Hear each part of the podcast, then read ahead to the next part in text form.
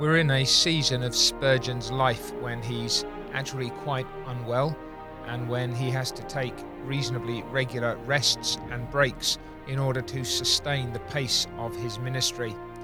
It's with that in mind that he preaches uh, the pastor's parting blessing, a sermon delivered at the Metropolitan Tabernacle in Newington before leaving home for a journey. It's Sermon 988 and it's undated. It's what you might then call an occasional sermon. Mm, a lot of Spurgeon's sermons are, are what we might say responsive. They're reacting to circumstances and situations, taking advantage of where people's attention is. This one is is not just responsive, it's it's preached with this particular occasion in view. And the text and the concerns of the sermon all reflect that particular occasion. The grace of our Lord Jesus Christ be with you all. Amen. Romans 16:24 is the text. I hope you'll uh, profit from this as you think about not maybe precisely the same occasion, but at least the heart that beats behind the sermon that is being preached at this time. So, you know, my name is Jeremy Walker. I'm the pastor of a church in Crawley in West Sussex in the southeast of England called Maidenbower Baptist Church. This podcast is produced by Media Gratiae, and you can find more about this and other similar podcasts at mediagratiae.org slash podcasts, where you can always sign up for a regular newsletter where you'll find out what we're reading this week and the featured sermon, as we have this week a representative sermon from the output of this gifted minister of Jesus Christ. So this week we begin with Spurgeon's beginning. The Christian man is a man of generous actions, but his wishes go far beyond his deeds. Where he cannot be beneficent, he is benevolent. That is, where he cannot do good, he at least wishes good. If he cannot ac- actually accomplish good for all, yet he anxiously desires it. Our wishes may be boundless, though our powers are contracted, and this will be good for ourselves and not useless to others. He's setting the scene with this general principle. It's an interesting opening. True religion, he says, is not a separating and repelling force, but rather like attraction, draws individual atoms into one body and holds them together.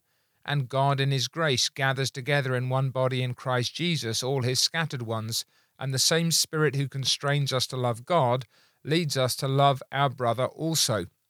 So at this point, he seems to be uh, sort of building these aphorisms, these dicta, these statements, one on top of another, uh, and he's beginning to weave together the elements that are going to sustain the thrust of this sermon.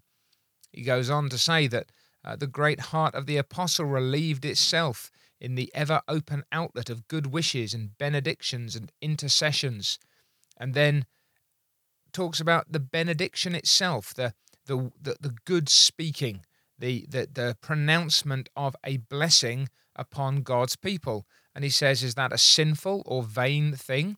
Are the blessings of good men of no value? Can we no more say, Peace be to this house, and hope that our peace shall rest upon it? He says, yeah, We're so concerned about a priestly sacramentarianism that, that we may have lost sight of a, the, the value of a good man's blessing. May no Jacob nowadays bless the two sons of a beloved Joseph? Will it be a mere form if an Isaac should invoke a blessing on his descendants, or if a departing servant of God like Moses pronounce a benediction on his people? I confess I would not treat lightly my father's blessing or the benediction of my mother, and though neither father nor mother can by their mere wish confer anything upon us, yet who would wish them to depart this life without having bequeathed us the legacy of their blessing? So again, you see how he's putting together these various thoughts. Maybe at first glance they seem a little disjointed, but he's going to draw it all together. So he's ready to confess that there are those to whom he looks with the same respect, and without the slightest worship of men or care about mental appointments or mere office, he recognizes those people from whom he would long to receive a blessing. Good men in their benedictions are moved to give us something more than words, for they mean what they say, and they appeal to heaven to make true their wishes, and their wishes, being prayers minted in another form, become current coin of the realm, and greatly enrich us, for they bear the approving stamp of heaven upon them. And drawing those threads together, remember, you know, the Christian's man who wishes better than he can sometimes do, the attractive force of true religion, the reality of well wishing in the truest sense from a man of God, the the desire that we would have to know the blessing that a godly man can call down, and then this uh, apostolic statement in Romans 16 the grace of our Lord Jesus Christ be with you all. And he's saying, right, this, this is what we desire Paul's present and ever new blessing. And in anticipation of his own departure from the congregation, in anticipation of his having to, uh, to go away on this reasonably long journey, he's taking this uh, as the language of his own heart. He wants us to analyze the text. What is meant by the grace of our Lord Jesus Christ? With whom is that grace to be? And what will be the effect of it if it is with us all?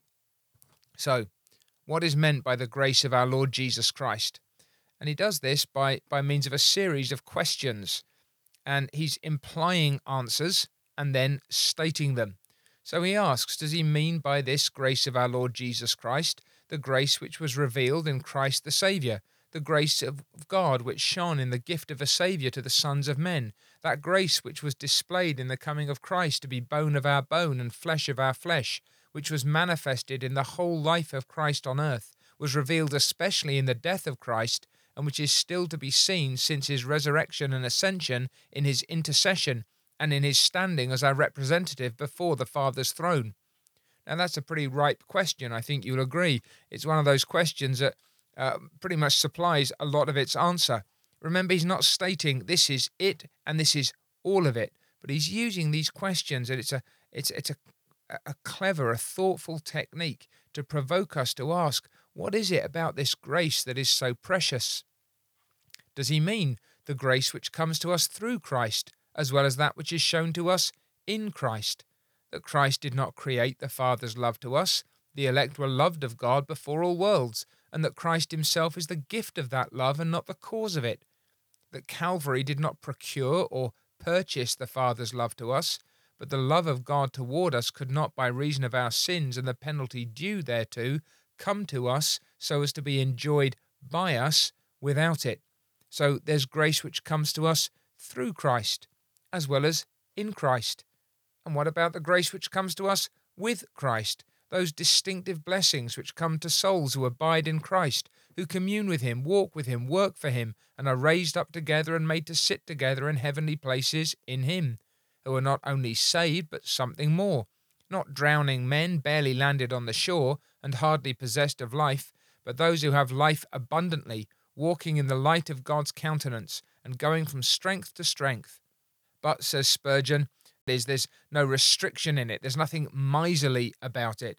Grace in Christ, grace through Christ, grace with Christ, put these together, and even then you've not grasped the whole. So these aren't quite rhetorical questions, but they're beginning to fill out the sense of it. What Spurgeon says Paul intends is all the grace that is in any way connected with Christ Jesus. And he says, if you compare it then with the uh, the benediction in the close of the second of Corinthians, the grace of the Lord Jesus Christ, and the love of God, and the communion of the Holy Ghost be with you all. So he's doing a little bit of uh, preacherly cheating here. He's giving himself scope to extend his his thought concerning this. The grace of our Lord Jesus Christ then includes all the grace secured to us in the eternal covenant. It, it embraces at least something of the divine intent in terms of the whole Trinitarian blessing, the, the triple blessing of the sacred Trinity. Paul is wishing the saints all the grace they need, all the grace they can desire, all the grace the infinite God can give. And how truly, says our pastor, do I echo his great prayer that all grace may be with you all. You see, there's the pastoral heart. There's our, our pastor preacher standing in front of us saying, I understand why Paul prays like this. I want for you what he wanted for the Romans. And now he's going to dig a little bit more closely. If we're talking about this great breadth, grace in Christ, through Christ, with Christ, all the grace in any way connected with Christ as the one who is sent by and beloved of the Father, as the one who is indwelt by the Holy Spirit. He says, What, what are we talking about? Well, first, may the love of Jesus Christ be with you, and may you know that you have it. May it be so with you that you may distinctly and beyond all doubt know that Jesus loves you, and that fact being ascertained, may you drink deep into the fullness of its meaning. May you be ravished with the assurance that the ever blessed Son of God has set his affection upon you, has loved you from before the foundation of the world, loves you now even as the Father loves him, and will love you when heaven and earth shall like a scroll be rolled up and like an outworn vesture be put away. What else does he mean? May the mercy as well as the love of our Lord Jesus Christ be with you. The great mercy is to have no suspicion that sin is left upon you, but to be certain that every transgression of every sort has been forever put away through the precious blood which cleanses from all sin. Alas, there are many Christians who, even in their prayers, do not appear to understand or distinguish between themselves and the unconverted. May you then not, therefore, come before him with what is too often used as a mere parrot cry, Lord, have mercy upon us miserable sinners. For if you believers are miserable sinners, you ought not to be. You are sinners, yes, but you ought not to be miserable. You've been forgiven. You are justified by faith in Christ Jesus. And is all this nothing? How can you ignore it and speak of yourself still, as you would have spoken before you were saved? Is the Lord's pardon nothing that you complain still of being condemned? Do you despise the divine forgiveness? You're a child of God. Do you still use the language of a slave and feel no liberty in your soul?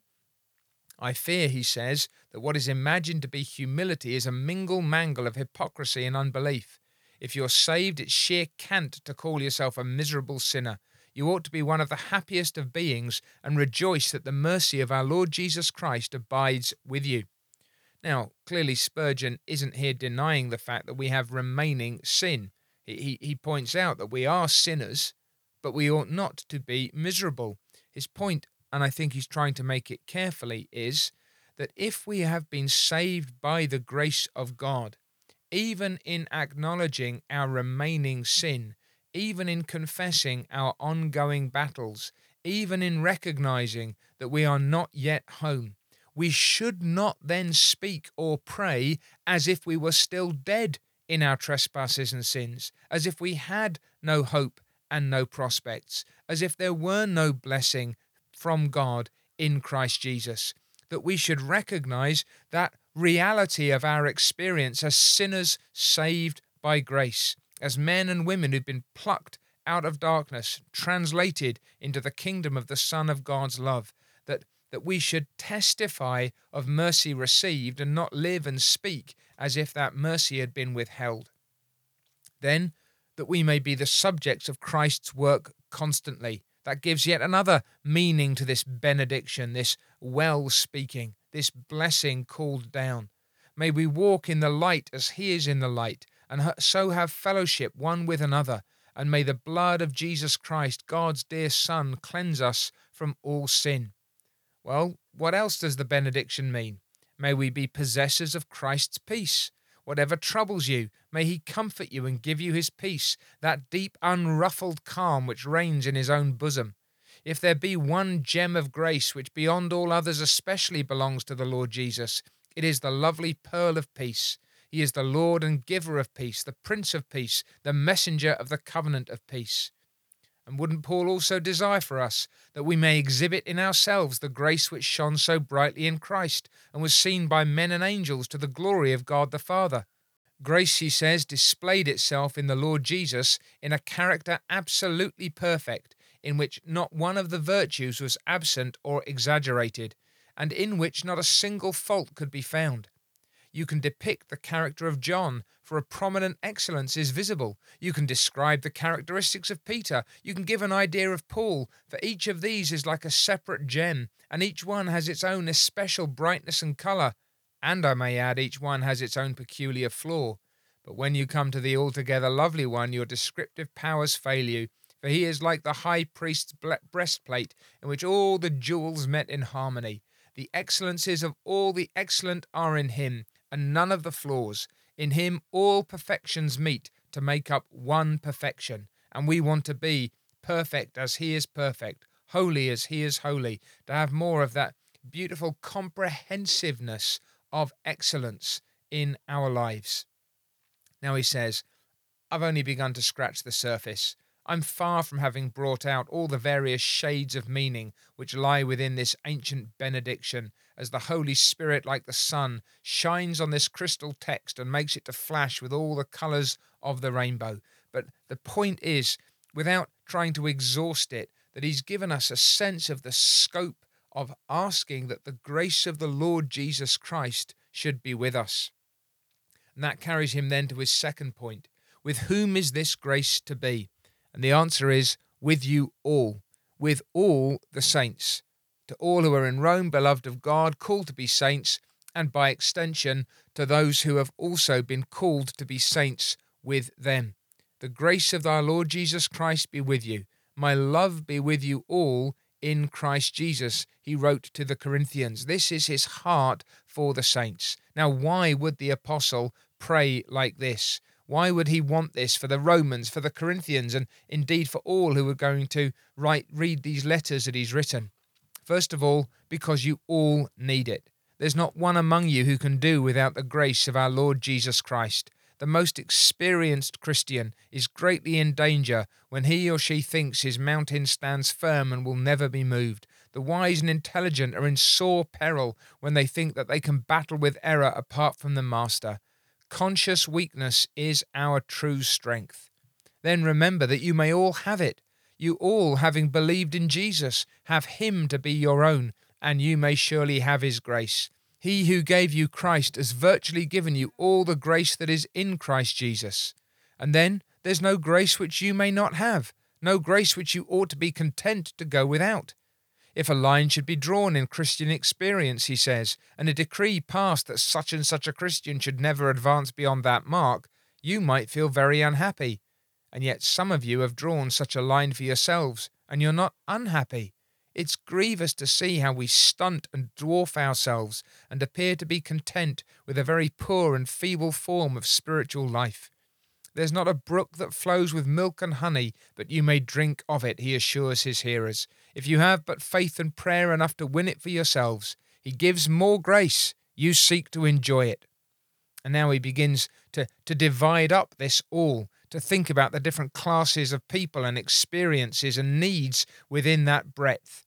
My dear brothers in office, my esteemed deacons and elders, I pray that you may have the grace of our Lord Jesus Christ abundantly, to walk before us as becomes fathers in Israel, examples to the flock.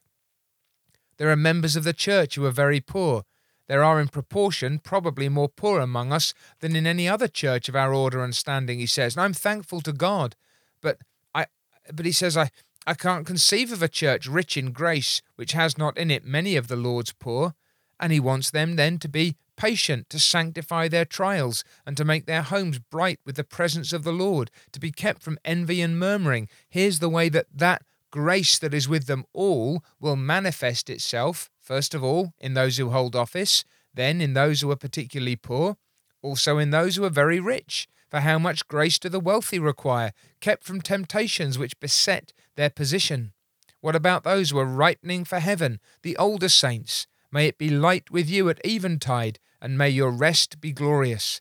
May you live long in the Christian church, serve your master well, press on if you're young in years, and amidst the temptations of youth and trials of manhood, may you stand fast and glorify your Lord.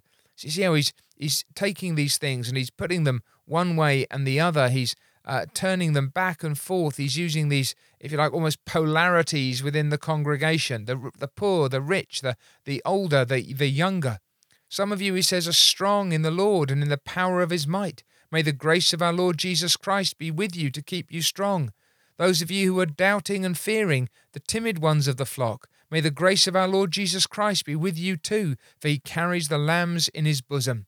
So, having given the general exhortation, and having done so properly and wisely, we should add, you notice pastorally how he almost goes down another level this is, this is important that he wants to press this home into some of the particular experience of his different members of his congregation.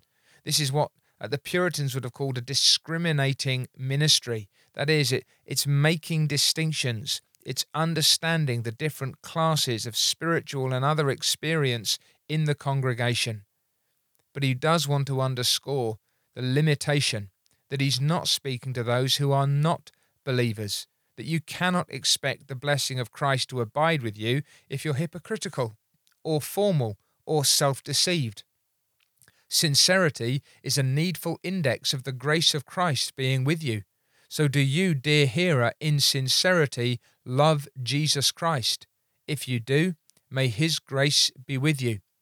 But he also uh, underscores something that he's picking up again from the first letter to the Corinthians. The salutation of me, Paul, with my own hand. If any man love not the Lord Jesus Christ, let him be anathema maranatha. The grace of our Lord Jesus Christ be with you. So he's reminding us, drawing in now from other similar benedictions, that these aren't given indiscriminately and universally outside of those who are trusting and loving the Lord Jesus Christ. Whoever loves not Christ, he says, is cursed. Oh God, he cries out, save us all from a curse so well deserved, for not to love such a generous Saviour, not to love one so lovely and so gracious, not to love one who loved his enemies and laid down his life for sinners, is in itself to be accursed. So you see how he's pressing this home. Here's the blessing. Here's the good word to those who are in Christ Jesus. Won't you come to Christ that you may see, be so blessed? And then he comes as his parting word for some little time, and he wants to ex- explain in the third place what will be the result to you if the grace of our Lord Jesus Christ be with you all. And he's he's speaking here with prayerful hope, we might say. Four particular lines of, of application. There will be a blessed consequence to you Godward. As you have this grace of Christ in you, you will love God better, you will seek his face oftener, you will pray with more confidence and more vehemence. You could not have the grace of Christ without being much in prayer, for this eminently distinguished Christ's own character. If you have the grace of Christ, you will walk with God even as he did. So he's saying, if, if the grace of Christ be with you, then you will have a more Christ like character toward and Christ like communion with God as your Father and his Father. Oh, he longs to see a church made up wholly of saints who live in habitual intercourse with God.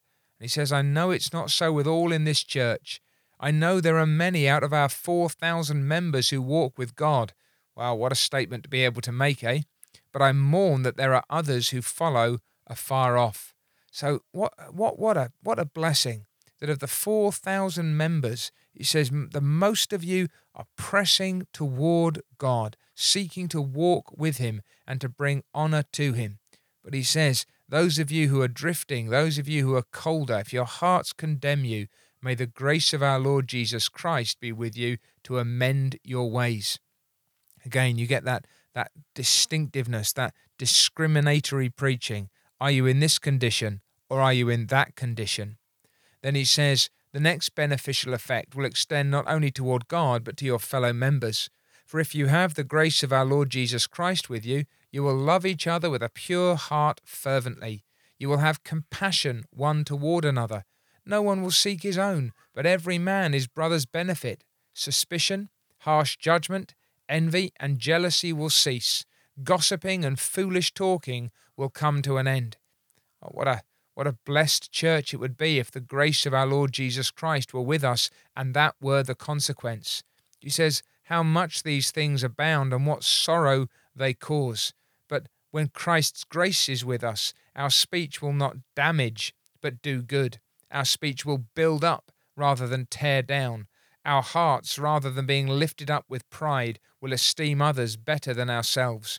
Our eyes will be open to see the excellences of the saints rather than their faults, and will strive who can be of most service to the rest. You can see this is his longing. If I'm going away, may this be your experience. Then what about your families and yourselves? If the grace of our Lord Jesus Christ be with you, you will personally be much the happier. Your troubles will sit lightly upon you when grace is fully within you. Your joys will have a mellower taste in them than now when they are seasoned with grace. Gracious men, he says, will be a blessing at the family altar. The servants will find the house a home, and the children will become children of God when the master and mistress are filled with the grace of our Lord Jesus. Gracious men will be a blessing not just to their families but to others, a sure blessing to the neighbourhoods in which they live. The sweet perfume of their family piety will blow out at the doors and windows and spread a balmy influence around. Oh, to think of this, who would not pray that the grace of our Lord Jesus Christ would be with us? And then, further afield, toward God, toward the church itself, towards our families and ourselves, and then out into the world which lies in darkness. He says this about standing at a window in Cheapside, a, a populous part of London. Many sensations pass through a man's mind if he stands at a window in Cheapside and sees the rush of the living river. It strikes me that the flow of our crowded streets is one of the most wonderful sights in the whole world. There go the thousands, tramp, tramp, tramp, on, on, on, without a pause. Thoughtful men watch the stream and calculate this and that according to the manner of statistics. But the right minded Christian, contemplating the scene, has this consideration uppermost. All these are immortal. How many, or how few of them, are on the road to bliss, and how many are heaping up wrath against the day of wrath? Then will he breathe the prayer involuntarily Lord, have mercy upon this guilty city Save the myriads of this modern Nineveh, and let transgressors learn thy ways. Oh, if the grace of our Lord Jesus Christ were with us, we should, like the Saviour, often burst into tears over London, as he did over Jerusalem. We should not trifle, as we now do, with opportunities of doing good. We should speak to ones and twos if we could reach no more, and Jesus' love would be our theme. His time is up. Time compels me to cease, he says, and he knows that this is the last time he'll have eyes upon his beloved flock, and so he solemnly pronounces this benediction upon them The peace of our Lord Jesus Christ be with you all. And my heart says, Amen, Amen, Amen. I wonder, my friends, as I leave you on this occasion, whether or not your own heart can add its triple Amen to that prayer, that benediction the peace of our Lord Jesus Christ be with you all.